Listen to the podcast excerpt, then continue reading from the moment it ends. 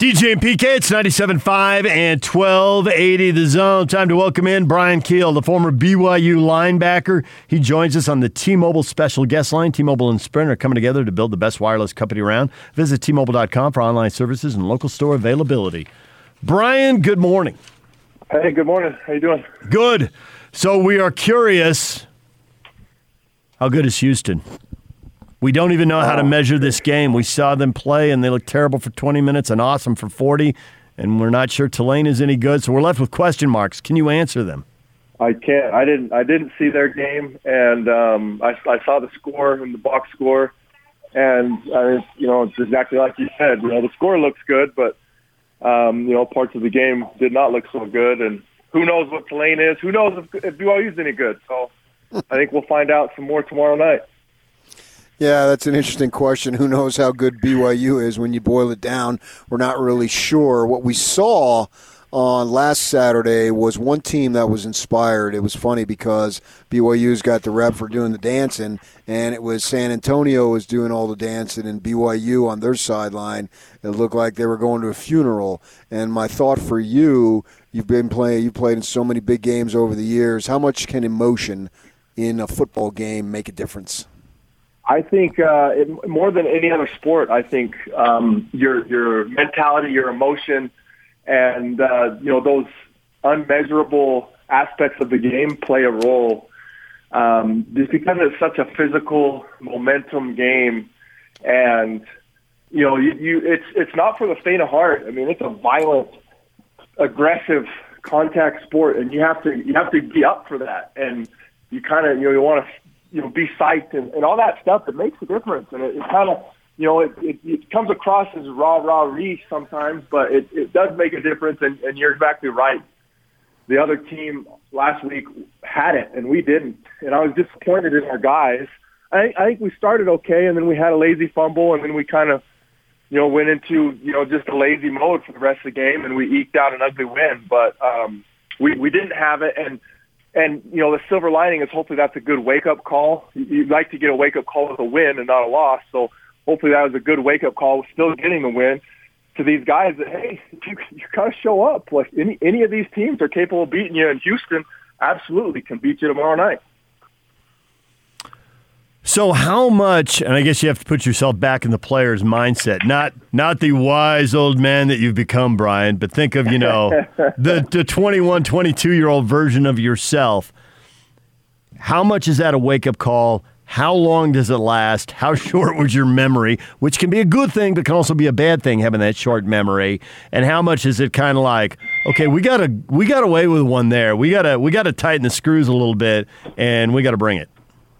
Well, first of all, I'm only slightly more mature now at 36 than I was at BYU at 22. So I've, only improved a little bit. I'm still very immature, but uh, and, uh, you know, back then you are still a kid when you're in college, and you're still figuring things out, and you you're you're you're suspect to to buy into the hype, and you know a lot of people are like you know totally shut that off and don't listen to the media and and I, I never listened to that advice because I was immature then and I'm immature now. And so I, I always listened to the media and always spoke my mind to the media for better or for worse. And so, um, you know, that's just who I am as a person and, and everybody's different. And I, I'm sure a lot of the kids down there have been believing their own press and, and that affected things. And, um, in terms of having, you know, a short memory, uh, for me, like I, I want to remember every mistake I make so that I don't make it again.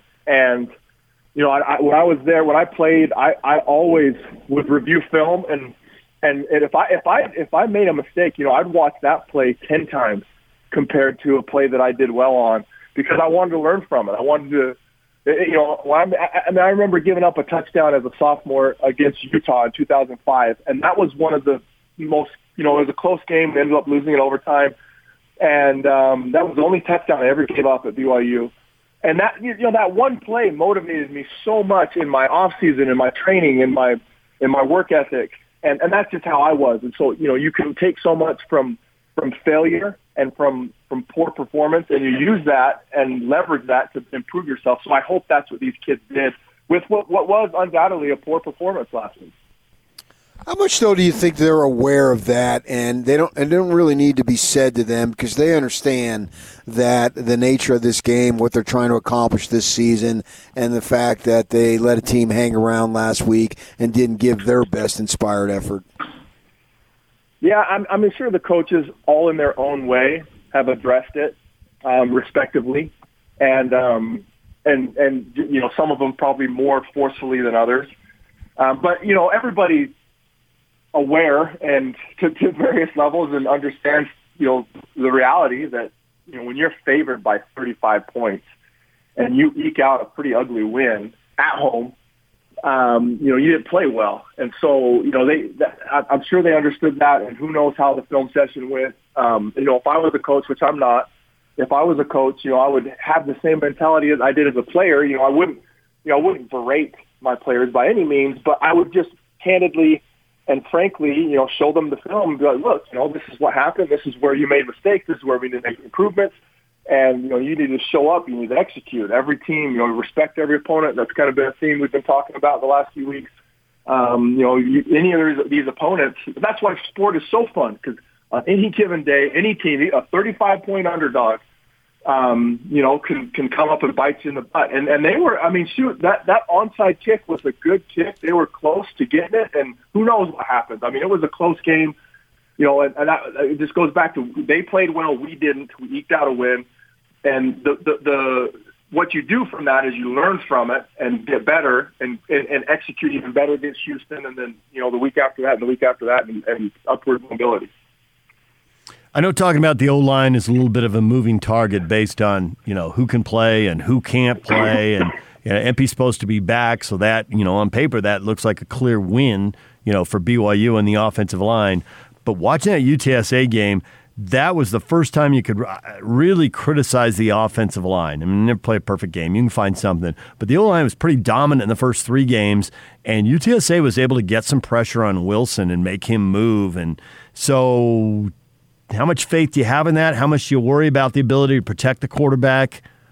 Where's your level of confidence in the O line? Because if they dominate, then everything gets a lot easier. Yeah, and so that's the thing. You know, the casual fan doesn't understand how much of an impact the offensive line has in football. They're the, always the unsung heroes. When they do their job, nobody hears about them. When they don't, you know, when you when you get beat for a sack, that's when your name as an offensive lineman gets called on the broadcast hardly if you make a great block do you get pointed out for it. They're the unsung heroes, and when they dominate, the team dominates, and and that they're probably the biggest, other than Wilson's play, um, which has been phenomenal. Um, they're probably the biggest key to our success so far this year, and so yeah, it's no surprise that when they have a poor game, our team has a less than stellar performance. And it affects, you know, offense affects defense and, and back and forth, you know, ball control and controlling the clock. And field position and all those things affect each other. So the offense stalling in drives and not doing as well as they have done also affects our defense, and it goes back and forth. And so, you know, it, how good are they? I think they're really good. I think one of they're one of the best units on our team. I think it's just one of those things where they their their, their quality has been inflated due to the level of our opponent, which our whole team has. You know, our team has looked just un, you know like Superman, and we've played lesser teams. And so, you know, it's, it's, you take it with a grain of salt. I still think they're very good. And, you know, you, when they're all healthy and when everybody's in there and they're at full strength, I think they're very good and one of the best parts of our team. So we hear teams like Houston, you know, they may have some undersized guys, but they got this great team speed, and BYU hasn't been historically known for great team speed. How do you combat that? Yeah, so that's, I mean, that's been BYU's, you know, challenge forever. You know, we, it's rare that we play a team that we're faster than across the board, and it's always been like that. And so um, speed kills. And in the game today, it's even gotten more um, prevalent that speed it just it just absolutely creates mismatches and stresses on defenses and offenses. And so, um, but the, the the way that you do it is is a smart football player will outperform a fast, dumb football player. And I'm not saying anybody's dumb or anybody's smart, but historically, um, BYU has had smart football players, even if we haven't had the most fleet of foot in our in our players. And so, you know, and, and we've had smart players, and sometimes we've you've used that more uh, than other times. And so, that's how, that's how you you beat speed is you take proper angles with phenomenal effort and and you use leverage to your advantage and and you can combat speed. And so that's you know you you you maintain the like on defense you maintain uh, you know perimeters. You have an edge you have contain you maintain leverage you, you keep people in front of you. They're, these are all just like basic football principles um, that allows you to combat when you're playing teams that are faster than you. And and that's you know we, we you know back when I was there we played TCU who was way faster than us across the board. And and that's what we had to do. You know, you had to, you had to really pay attention to those fundamentals of leverage, of angles, contain, and when you do that, you'll, you'll be totally fine. So you played in the NFL, Bryan. How many NFL guys do you think are on BYU's roster? Because you get those high-end quality guys, they make the game easier for the guys around them. They often force two guys on the other side to account to, for him. You know, a, a wide receiver, the safety's got a shade over. Uh, somebody uh, like yourself, they, they, might have two guys blocking, and that makes everybody else's job easier. How many NFL guys do you think are on that roster? There's a handful there, and which is good to see because we our num- our NFL numbers have been low for a long time, and you know, 80s and 90s we just regularly put guys in the league, and then you know the 2000s have not been the same level. And you you look at some of the other schools, you know, TCU, like I just mentioned, Utah, they put guys, Boise, they put guys in the league just like like clockwork. Um, our team right now, we have some guys. Obviously, Khyiris Tonga, um, he's probably the highest prospect. Um, could have come out last year. Fantastic football player. Um, I mean, he's a complete NFL guy. Bushman's an NFL guy. I think Wilson's put himself in that conversation now. Um, there, there's there's a couple other guys who are you know late draft picks to free agent guys that are you know they're they're popping and flashing right now, and um, it's good to see. I think we probably have as many, if not more, NFL guys on our roster right now than we've had in you know the last ten years. What are your thoughts on the rushing three, dropping eight? So I, it's it's it's one of those. I have a love hate relationship with that defense, and um, it has its place and you know it's it's good until it isn't. and um, you know there's certain down and distances and circumstances where I think it's great. Um, I do think we use it too much, and that's just my opinion. And that's you know it is what it is. It's my opinion. I'm not a coach. I'm not in game film with these guys and breaking down you know the opponents and all that stuff. But I think we use it too much. I think it gets predictable to the opponents. Um, I like you know, and I think we've done a better job this year of mixing it up more and not using it as much as we have the last couple years because, you know, it just, it gets predictable and I think it makes it easier for the offensive coordinator when he knows that the quarterback's going to have time. It just, it makes it a lot easier doing his job. It makes the quarterback's job easier. So it has its place and, you know, you know, third and 15, I, I don't think there's a better coverage to play than, than drop eight. Um, but on third and three, I think it's a horrendous coverage, and you're just asking for them to convert on the, the down. And so anyway, it has its place. I like to see us mix it up.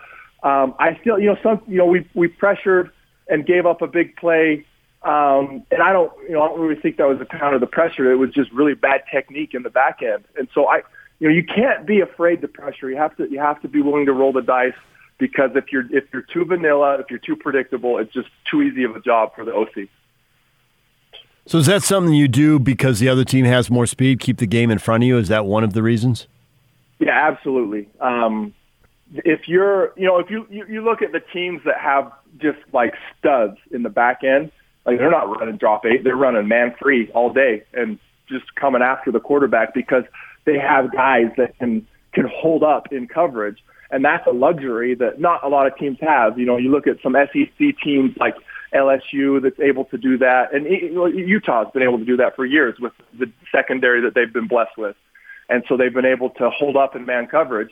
And not every team can do that. Um, I think, I think our guys are better than a lot of people give them credit for. They're definitely way more talented and athletic than the secondary I played with, and that's no diss on the guys that I played with. They were really good football players which is why we had a good team. But these these kids there now are faster and more athletic. Um, that doesn't mean they're better football players, but they are faster and more athletic, and so that you can do more with that. And you know, speed speed makes up for a, a lot of other things. And so if, if you can combine speed with the smarts, like I talked about earlier, the best, you know, the best of both worlds is to have both, to be smart, take angles with phenomenal effort and have speed. But I think we have guys that can do it, not, you know, down in and down out, but I think we can do it. Bryan, thanks for a few minutes as always, and we'll uh, check the game Friday night and see how it goes. Thanks, guys. Always a pleasure. Have a good day.